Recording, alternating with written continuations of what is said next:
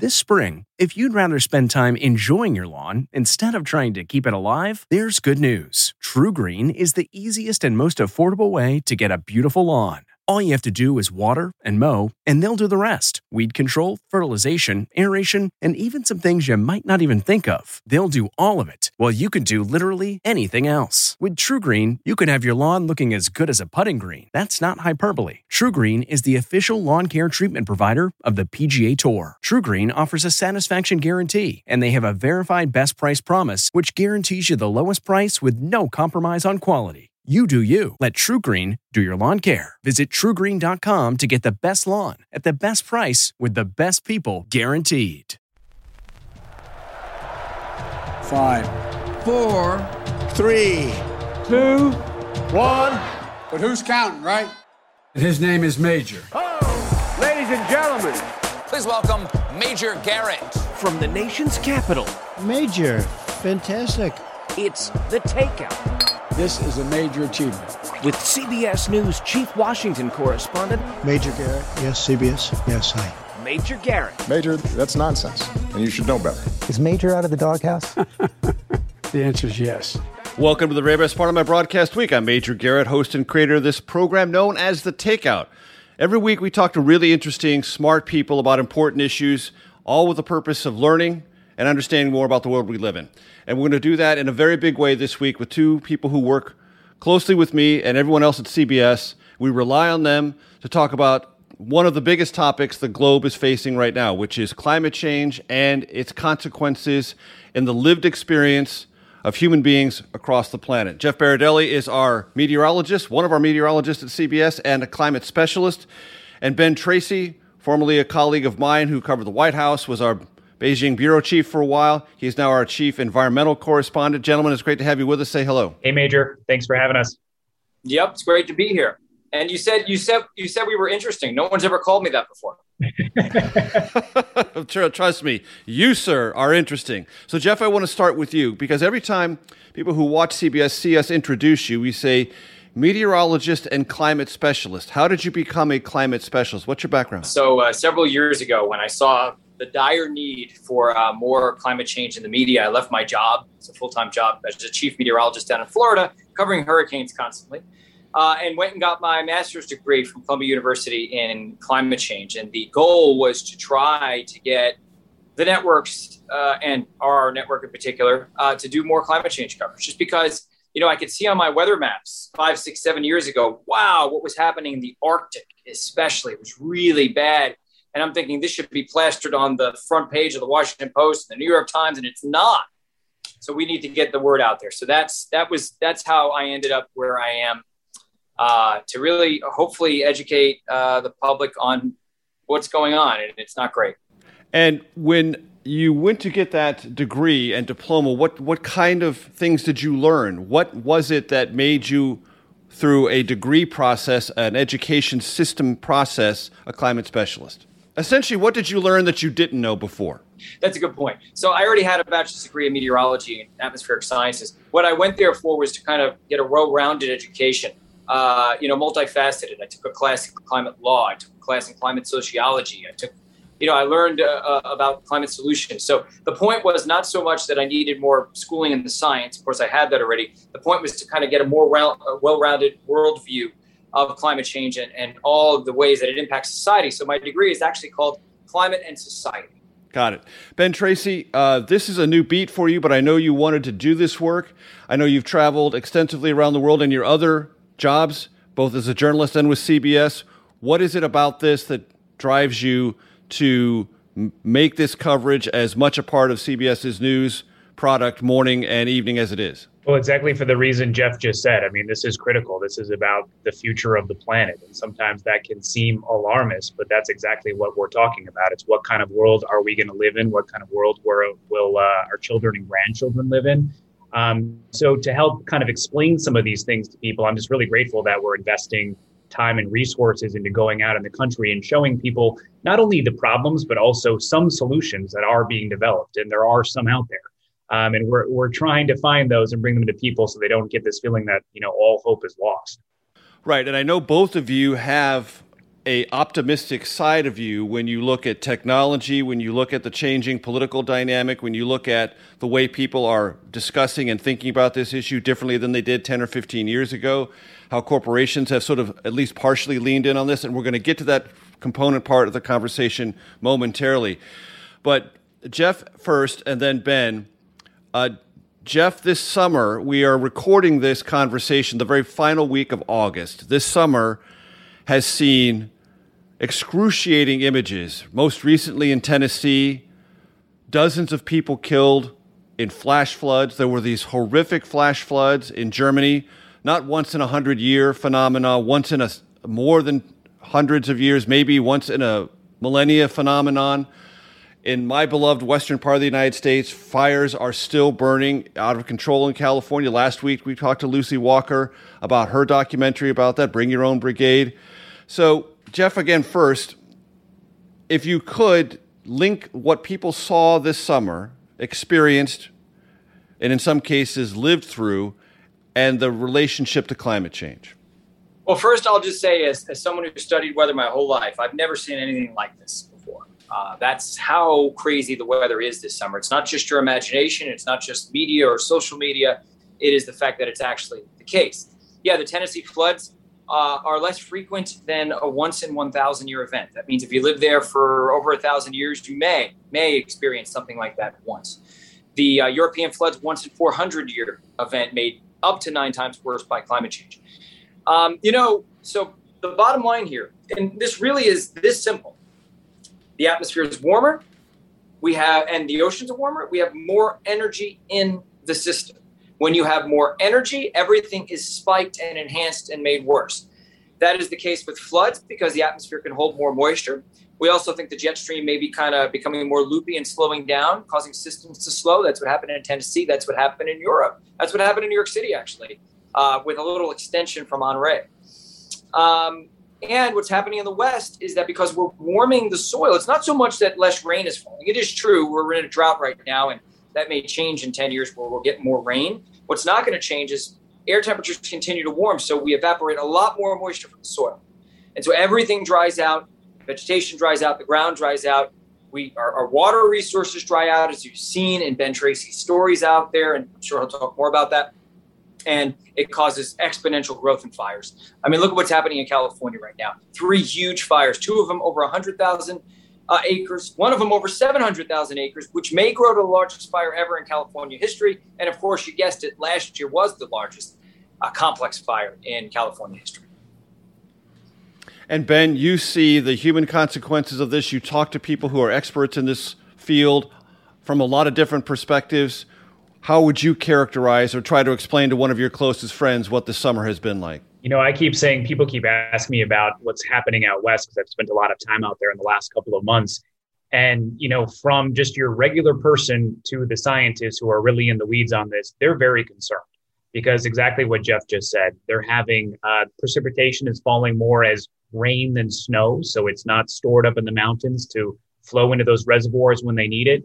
And because it is so dry out there, the same amount of precipitation doesn't lead to the same amount of water in a reservoir anymore because it basically just gets sucked into the ground because everything is so dry. So they're no longer talking about, you know, kind of pray for rain, let's see what happens. They're talking very seriously about adaptation. What do we do in the future? Because they view this as much closer to what's going to be normal for them than some anomaly uh, that they're currently going through. You know, we keep saying a drought but a drought is something that tends to have a beginning and an end. Um, but this could be something that's more severe than that, that this could just be where they're headed uh, for the decades to come. And Ben, for the benefit of our audience, I want to let them know that you've had some lived experience with this in other parts of the world, specifically China, and you've traveled to India. Tell my audience in the last minute we have before we have to go to break what that was like. Um, you know, obviously you're seeing those impacts in those places too. You know, these these massive Chinese cities that have been built uh, just in the last decade or so, they weren't really built to be resilient for some of the impacts that they're now seeing. They're seeing these massive floods, similar to what you mentioned uh, happened in Europe. Um, but you know what? The thing that I've really been struck by this summer, I just flew into Denver uh, about a week ago for a story we were doing. It looked like flying into Beijing. Uh, you know, with all that pollution in the air, this from wildfires, not just from man-made pollution, but you couldn't even see the mountains in in Denver, in downtown Denver. You couldn't see anything. Um, so we're experiencing these things firsthand now, and it was something that everybody we came in contact with was talking about. So I think people are seeing this summer these impacts in a way that perhaps they haven't felt them as acutely before. That is the voice of Ben Tracy, and Jeff Berardelli joins him for our conversation about climate change and how it's affecting and influencing all of us. Stay tuned for segment, segment two of the Takeout in just one second. This episode is brought in part to you by Audible, your go to destination for thrilling audio entertainment. Whether you're looking for a hair raising experience to enjoy while you're on the move or eager to dive into sinister and shocking tales, Audible has an exclusive collection of thrillers from best selling authors that will keep you on the edge of your seat. Like James Patterson's first audio only thriller, The Coldest Case. Experience stories like never before, where every chilling detail is brought to life by captivating sound design. Plus, as an Audible member, choose one title a month to make yours forever. And now, new members can try Audible free for 30 days. Just visit audible.com slash WonderyPod or text WonderyPod to 500, 500. That's audible.com slash WonderyPod or text WonderyPod to 500, 500. From CBS News, this is The Takeout with Major Garrett. Welcome back to The Takeout. Ben Tracy. Ben, what is your title? Uh, my title is kind of clumsy. It's uh, Senior National and Environmental Correspondent. There we go. Titles matter. And Jeff Berardelli, as I've said before, meteorologist, climate specialist for CBS. So, folks are watching on CBS N and listen, listening, but especially watching, I'm holding up a photo, photocopy of the cover of what is called the Intergovernmental Panel on Climate Change, Climate Change 2021, the Physical Science Basis, Summary for Policymakers. Jeff Berardelli, what is that? So that's been going on since 1990. The world came together, you know, in the late 80s and decided, hey, climate change is going to be an issue. We have to come together as an international group and try to figure out, first of all, how to make sure that we understand the science and then what we do following that. So they've been putting out reports every five or six years, give or take, uh, since that time. Uh, this is AR6, so assessment report six. It's a sixth one. Uh, and this was the science report. So this is basically a compilation of all the science that's been done over the past several years, built on a foundation of the science that's been done over the past several decades. And so it's what we know, um, what we're clear on, what we still have to learn about, and it's it's quite a large document.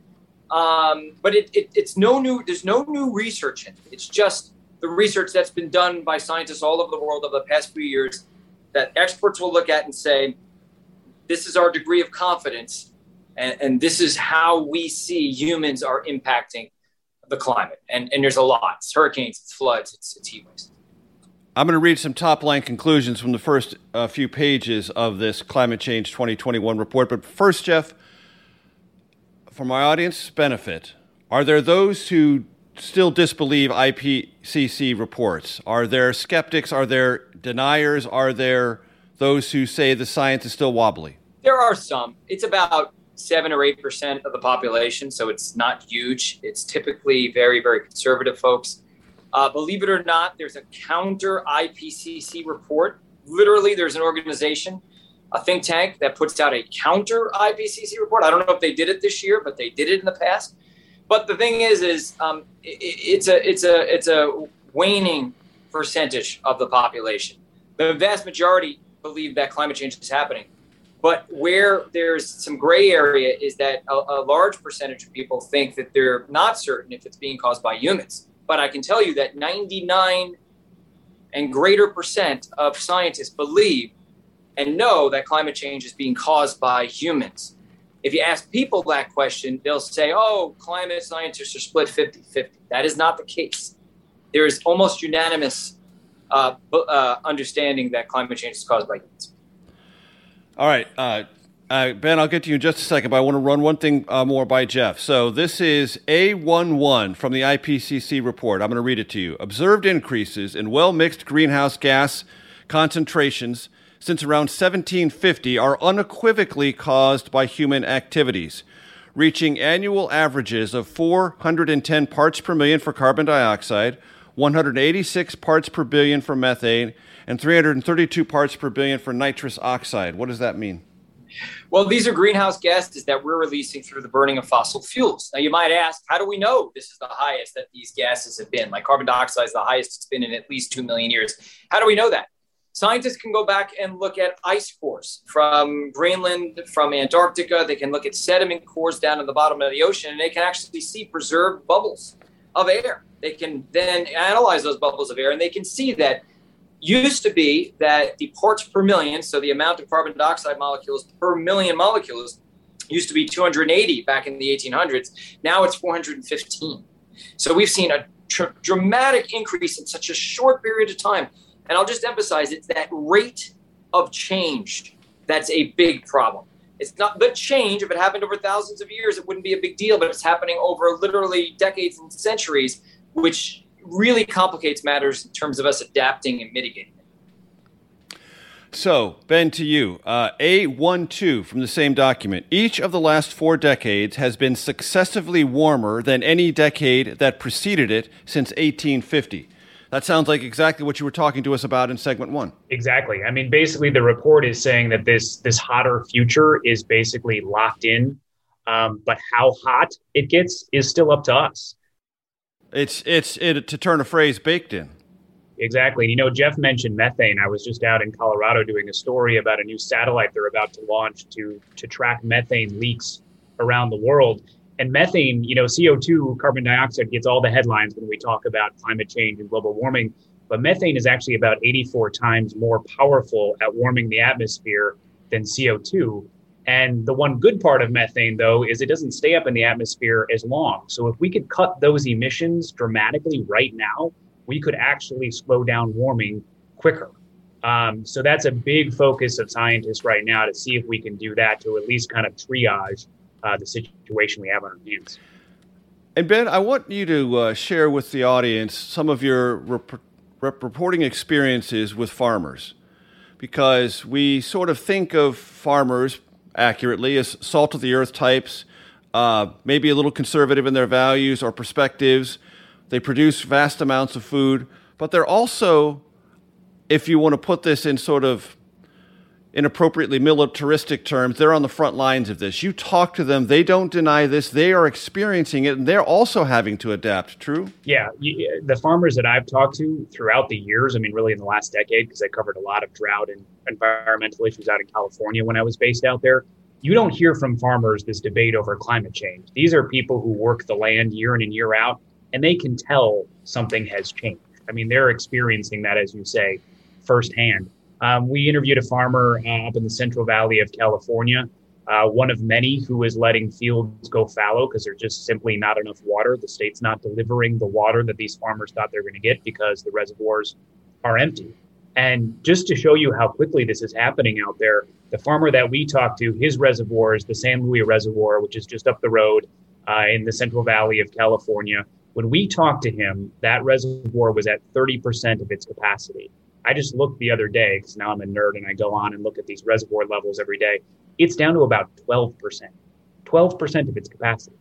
Um, so this is a critical issue out there in California. You know, the West isn't going to get rain if it does until this fall, and that's still a questionable thing. So, Jeff, because I grew up in California and I love the state and I love the people who live there, and I can't stop thinking about what they're going through and have gone through this summer if you could answer the question, why is what's happening in California happening, both with less snow, infrequent rain, longer droughts, more wildfires? I mean, you know, it, it, a lot of it has to do with a warmer atmosphere and just an evaporation of moisture from the soil. Ben mentioned that the ground is thirstier now as well. Uh, that's a problem. And also, there's been a population boom in California and all across the West using up water resources. We have to figure out how to do that more efficiently. And that's the good news, right? That's something that we can help to manage.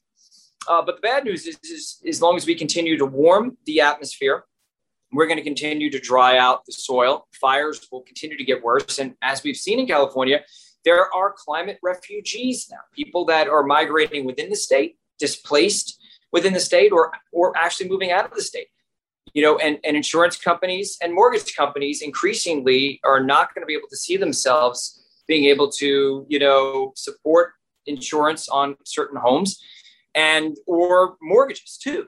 Uh, and with that said or very very expensive to get insurance on on homes.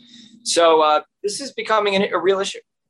And jeff uh, before we go to break about 50 seconds talk to my audience about the exponential quality of this. That is to say, gradual, gradual, then things move rapidly. I mean, for every increase in, in degree uh, Celsius, let's say, or Fahrenheit, we see an exponential increase in acreage burned in the West. And, and we see that, right? I mean, you know, just several, several years ago, we thought the fires were bad. Now we look back and we say, wow, it, it is increasing exponentially. You can see it with your own eyes. You don't even need the math and the science to know. Uh, you know, like I said, last year we had the largest you know, fire in California history. It's a complex fire. This year, the Dixie Fire is not even a complex fire. It's already up to 700 plus thousand acres. So, you know, and, and as Ben said, we don't generally get rain in California until the end of fall. Sometimes it's delayed. It's been more delayed lately, which means that, you know, this fire has the capacity to grow to the largest ever in California history. Jeff Berardelli, Ben Tracy. Of course, you're going to stay with us. I hope the audience will too. Stay tuned for segment three of the Takeout in just one second.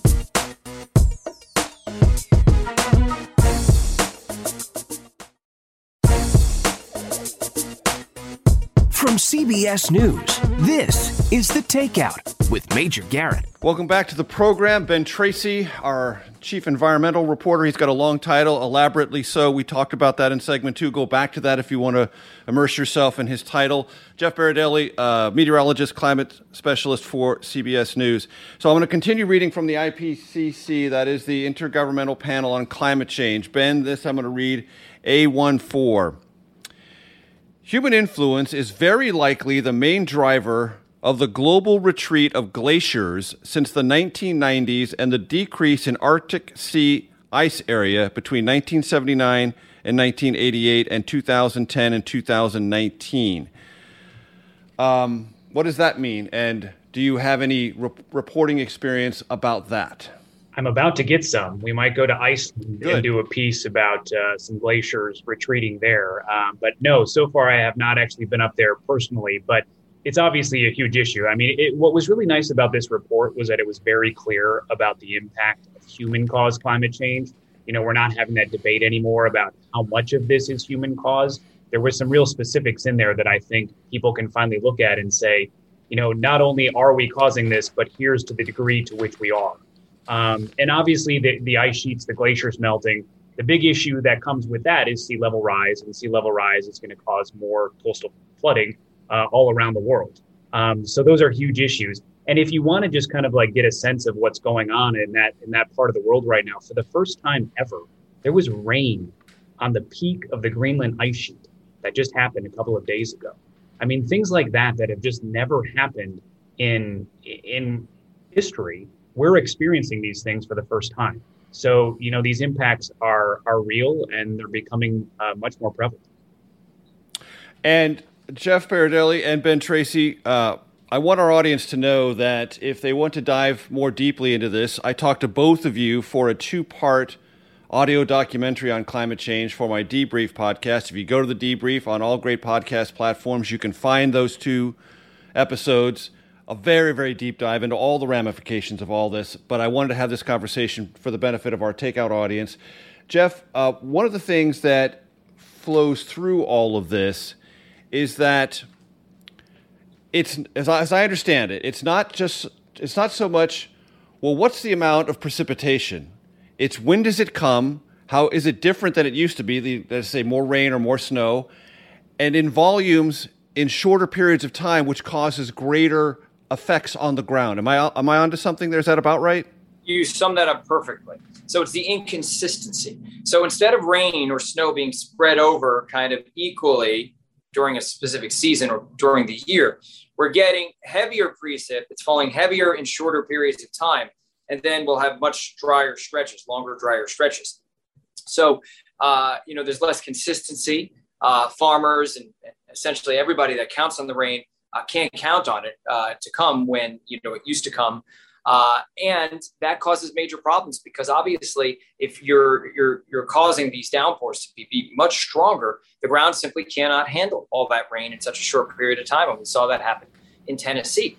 I'd also say that you know that was due to first of all, we have more moisture in the atmosphere. For every two degrees Fahrenheit of warming, we've seen two degrees Fahrenheit of warming. We see eight percent more water vapor in the atmosphere. That doesn't sound like much, but it does make a difference. But in addition, there's this slowing of the jet, which is exactly what was happening this past weekend. Which, when you combine those two things, and they, they both are driven by climate change, the jet is, is a little bit debatable uh, in the science community still, but there's lots of evidence for it. When that happens, you get these these really heavy bursts of precipitation all at once, and then you might go a while without getting rain. We need it to happen consistently, otherwise it causes problems. So I remember watching you on the evening news talk about this traffic jam of systems last week, uh, a couple of weeks ago, mid August, right around the time of Tennessee and Henri. And it was like there was, if I remember correctly, there was a high, there was a low, and there was a high, and things just got stalled. Is that what you're talking about? Yeah, so there's a big debate in the science community about this. Uh, we think that a warmer Arctic is likely decreasing the contrast between cold and warm down near the tropics because the Arctic's warming so much faster. And by decreasing the contrast, it's decreasing the speed of the jet stream. When the jet stream slows down, it starts to become a lot more wavy. In addition, the highs there, the ridges of high pressure, like the Pacific Northwest heat wave, those are essentially warmer. That means they're stronger, they're more intense, and that bends the jet stream even more. The more you bend the jet stream, uh, the more everything kind of stalls, right? A jet stream can go straight fast across the United States and systems will just move along. But when the jet stream's doing this and it's kinked, systems get stuck. And that's a traffic jam in the atmosphere and what we've what we've been seeing honestly a ton this summer. It's been happening for months now. So uh, I'm going to take a little bit of a risk here and try to put this in a metaphor that audiophiles at least could understand. The old way was like an AM sound wave, and this new way you're describing is more like an FM sound wave correct? That's a bit beyond my pay grade, Major. I'm sorry. I... ben, help me out here.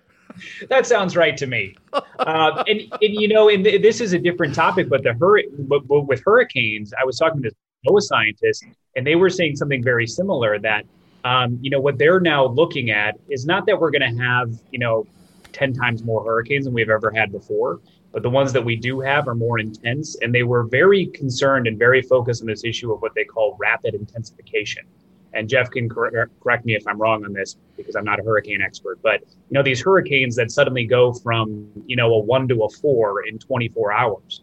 Um, so we did a story down in Florida where this company is actually sending out these drones that look like mini sailboats, and they're going to go out into the middle of these hurricanes to try to get better readings to predict when that's going to happen and see it happening in real time, so we can give better forecasts to people on land about when these things are going to hit and how intense they're going to be. But that's that's a climate change impact where because of all that that precipitation in the atmosphere, how moist it is, there's more rain falling out of these hurricanes and they can intensify much more quickly because of how warm the water is. They cook faster, right, Jeff? Exactly right. And we're seeing more Cat 4s and Cat 5s all over the world. In fact, in the Atlantic Ocean, uh, a hurricane is now two times more likely to reach major category status. When I say major, I'm not talking about you. I'm talking about Cat 3, Cat 4, Cat 5 hurricane. And that's big. And then the reason why is because something like 80 or 90% of damage, I think it's over 80%. It's been a while to pull it out of the recess of my brain here. But 80% of damage is caused by the strongest of hurricanes, Cat 3s, Cat 4s, and Cat 5s. Right. So you've hung with us this far, folks. You're nearly through segment three, and I promised you the optimistic side of this, or at least the here's some things we can do about this side of the conversation. And I'm not going to just have that in one segment, segment four. We're going to start it now. Ben, what are some of the things you are finding that, if not create all the solutions, at least point at some solution oriented directions? Yep. Um, I mentioned methane earlier, so that's something mm-hmm. that we could do pretty quickly. That's do we know how to do that? It's just exactly. a matter of spending the money and having the regulatory impulses to do that. Yep, the scientists have said the technology exists to do this. A lot of it is just about capping abandoned wells uh, that exist out there. It's about getting the oil and gas industry to, to take these leaks seriously and make sure that they're not happening anymore. That could have a real impact. Which is also in their own economic self interest because less methane in the air is more methane that they are containing and dealing with. Exactly. I mean, they're basically losing their own product by letting it you know, go up into the atmosphere. So there, there certainly is an incentive for them to do that. And some of this technology, the satellite I mentioned that will track, locate where these things are happening, let them know, then it's on them to go fix it. But you know, the, the UN report was pretty clear. It basically said that we need to rapidly shift away from fossil fuels and that we need to stop putting CO2 up into the atmosphere by about 2050. So there's some clear benchmarks that as a world community, we're going to have to meet pretty quickly. And uh, about a minute to go, Jeff, I know you have an optimistic side of this as well. Absolutely. And it's because of the economics. Uh, you, you love to think that people will do things just for the greater good, and sometimes they do, and sometimes they don't. But when the economics shift in your favor, everything seems to move a lot faster. And that's what we're seeing, right? I mean, solar and wind energy is now as expensive and in some cases less expensive than fossil fuels. So certainly the economic incentive is there to move in that direction fast. There's still some governmental incentives on fossil fuels, and whether or not that goes away, it's going to be difficult. You know that better than anyone. Uh, however, incentivizing solar energy and wind energy, uh, and, just and the fact that they're just already as cheap as fossil fuels and getting cheaper very quickly, by the way. For me, it's the economics that makes the most sense. And that seems to be working its way out fast. Jeff Berardelli, Ben Tracy. Our conversation will continue, and it will be eight minutes to an eight minutes and 30 seconds still on, on technology, optimism, economics, other ways that the planet can at least try to figure this out. It is not hopeless. I did not want an hour of climate change hopelessness, folks, and we're not going to have it. Stay tuned for segment four of the Takeout in just one second. Looking to instantly upgrade your Mother's Day gift from typical to meaningful? Shop Etsy. Get up to 30% off well crafted and personalized gifts from participating shops until May 12th. This year, embrace your creative side. You know, the side your mom gave you, and shop Etsy for custom jewelry, style pieces, home decor, and extra special items she'll adore. Need something original and affordable for Mother's Day? Etsy has it. Shop until May 12th for up to 30% off gifts for mom. Terms apply.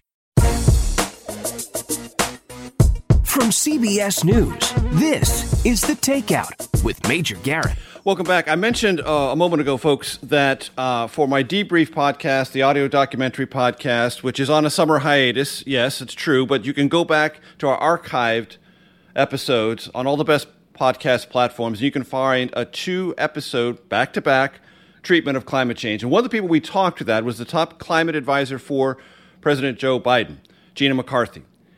And one of the things that she said in that interview was, and she's been in these trenches from a regulatory and legal standpoint for the better part of 30 years.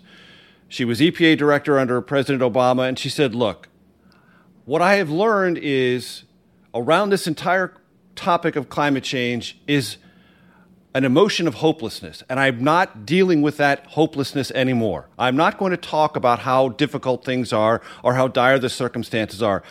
I know that to be true, but to change people's behavior and minds, I have got to give them some hope about the future. And that's what this remaining seven or eight minutes of the conversation is going to be about. Ben, when you think about things you've actually seen out there as a reporter, what are the things that you found most encouraging either in adaptation or economics on this topic? I think the thing that I continue to find encouraging is that when you do talk to scientists, they're still optimistic. And these are the people that are in the weeds about how bad things really are and how bad things really could get. Um, and I, you know, and I think the reason that they still have some hope is because they do see that there are things like adaptation. I, I think one of the most uh, one of the most interesting things um, that we'll be talking a lot more about, I think, in the years to come, is what's called carbon capture. So it's how do we actually suck carbon out of the atmosphere and do something with it. Um, this is a science so far that is that is not scalable or not proven to be scalable, um, but it's something that we're going to have to focus on. And there are folks in the environmental community that don't even like talking about it because they think it kind of lets us all off the hook in terms of lowering emissions. If there's a way to kind of suck it out, do we have to do as much to stop putting it all up there? I think a lot of people would tell you we're at a point where we need to do both. Um, so I think carbon capture could be an interesting thing if, if they can figure out how to scale it, literally suck it out of the air and they're injecting it back into rocks. They're doing this kind of thing in Iceland right now. Um, that, that could be very interesting to see how that happens in the future. But a lot of this is going to be adaptation. How do we how do we change how we live, where we live, um, to adapt to the, the world that we're going to live in? Jeff, how do you have these conversations with friends and family who you want to infuse, I would imagine, a sense of hopefulness? Climate change is an opportunity. It's a challenge as well, and I think not framing it as you and know, you don't just mean that like corporate speak. You actually mean it's an opportunity. I really mean it. In fact, I, I, I wrote something when I was at school on this, a whole you know, 10 page report on this because uh, I truly believe it. The thing is, is we have to change everything to solve climate change. People like challenges, first of all. Um, people like to overcome challenges. Framing it as a challenge is true. This is one of the greatest human challenges ever, but we certainly can succeed. There's no doubt about it. When I say it's an opportunity, it's a huge economic opportunity. Places where so much manufacturing has been shipped overseas, a lot of the stuff that we'll need for this renewable energy revolution can be built right here. And it has to, and the technicians have to be right here. And it's happening in the middle of America, not just in the cities. This is an opportunity to revive and put a lot of money back into not just the middle of America, but the whole country. And, and create jobs for people who haven't had great jobs in the past.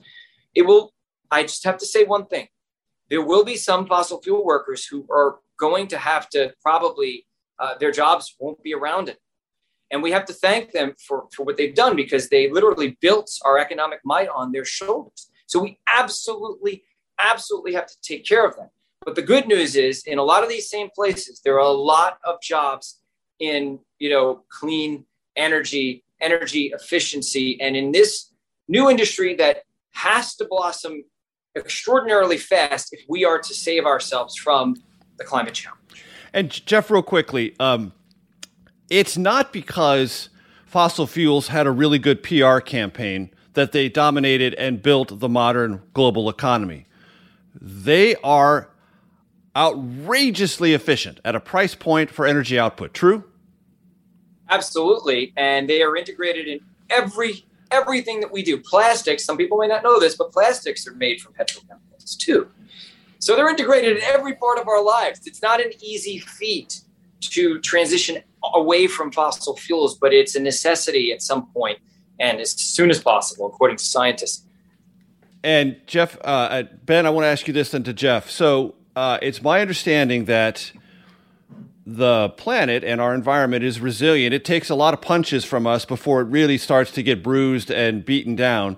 And when we change our behavior on the positive side, let's say, for example, stop putting raw sewage in rivers and things like that, or acids or other irritants or chemicals, they bounce back. The, the, the, the plant, this resilient planet bounces back. So there's kind of a exponential bounce back thing there too. So it's not like it will take a thousand years to ch- change this. If we change our behavior, there are things that can happen because the environment tends to bounce back. Am I right about that? Yeah, and some of the models do show that if if we do basically end putting CO2 up there, that we might go beyond 1.5 degrees of warming, but it might come back down. Um, so there are some models that are showing that. But I think we also are at a point where we have to acknowledge what we don't know. Um, you know, as Jeff was saying, that the climate models are all off now. Like our ability to predict what will happen has gone awry because we have warmed the planet so much and we haven't experienced this. So there is something about we don't know how quickly things would bounce back or to what degree they would. Or are there real tipping points where no matter what you do after a certain point, that impact is just going to happen and there's nothing you can do about it? But certainly, you know, to me, the big takeaway from the UN report is that all hope is not lost. We, this is still in our control. Um, there is, as we said at the top of this, there is warming baked into the cake. But how warm it gets, how hot it gets, what impacts people see is still up to us. And this climate scientist that I was interviewing out in Colorado, she's a young woman who has a two-year-old uh, uh, two-year-old daughter. And she said that right now, what is motivating her work is looking at her daughter's face every morning and saying, What kind of world do I want her to live in? And she said, I want to know that I went to work every day and did everything I could to make it the best planet she can live on. So Jeff Berardelli is a brilliant scientist, as you've already figured out. He's also really good at broadcasting. So you're going to get 40 seconds, Jeff, to take us home on this topic. Go. Well, uh, I, you know, I am going to have a daughter in in just over two months. Congratulations. Thank you very much. This is on my mind. I'm glad Ben mentioned it because the truth is, is that what we're doing now, it's not for us. We're old fogies. The oldest fogey, right here, right here, by the way. It's for our children and, their and for their children. We are what we're doing right now. We're making decisions that will affect humanity for not just decades, but hundreds of years. So we ought to be responsible and do the right thing, not just for ourselves, but for generations going forward. For me, this is a moral and ethical issue. I did it for that reason, not necessarily because of the science. Hard things are worth doing. Doing the right thing is the right thing. That is Jeff Berardelli and Ben Tracy, our guests this week. I hope you've enjoyed this conversation. For our radio audience, we need to say farewell. But for those watching on CBSN and listening on our podcast platform, stay tuned for the Takeout Outtake Especial. I'm Major Garrett. We'll see you next week.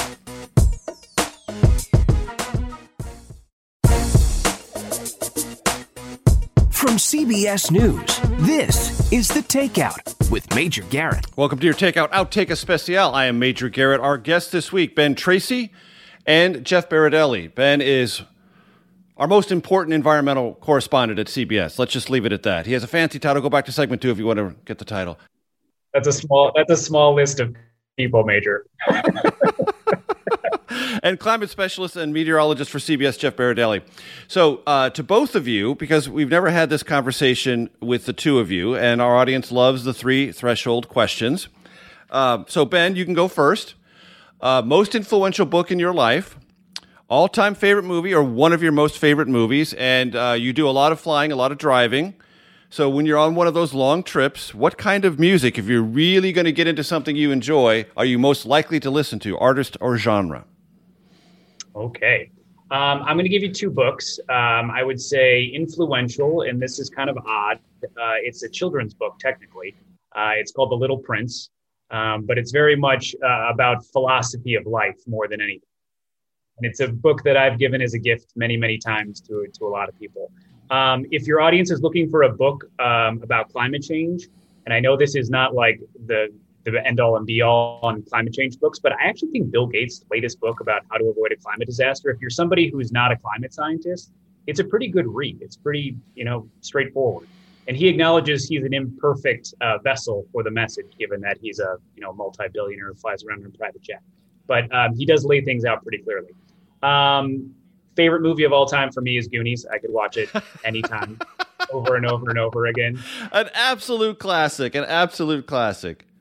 It's so good. I was actually on the Oregon coast once on vacation where they filmed it, and the hotel had the DVD in the lobby that you could check out and watch it in your room. So that was kind of fun. um, and then in terms of music, um, I'm a classic rock guy. So for me, a road trip's going to be Bob Seger. It's going to be Fleetwood Mac. It's going to be Bruce.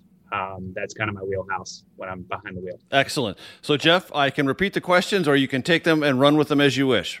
Yeah. So, uh, well, first of all, my favorite movie is Forrest Gump. I just love that movie. I don't, you know, I don't know. I, I think it's such a great movie. Uh, Almost Famous. I love that movie too. Uh, in terms of books, this may come as a surprise. Uh, the Power of Intention by Wayne Dyer, because I think it teaches you to be optimistic and to go for what you want in life uh, and follow your passion in life, um, and that it will pay dividends. And for me, I've found it to be true. And then the last one, oh, music. I'm completely stuck in the 70s and 80s.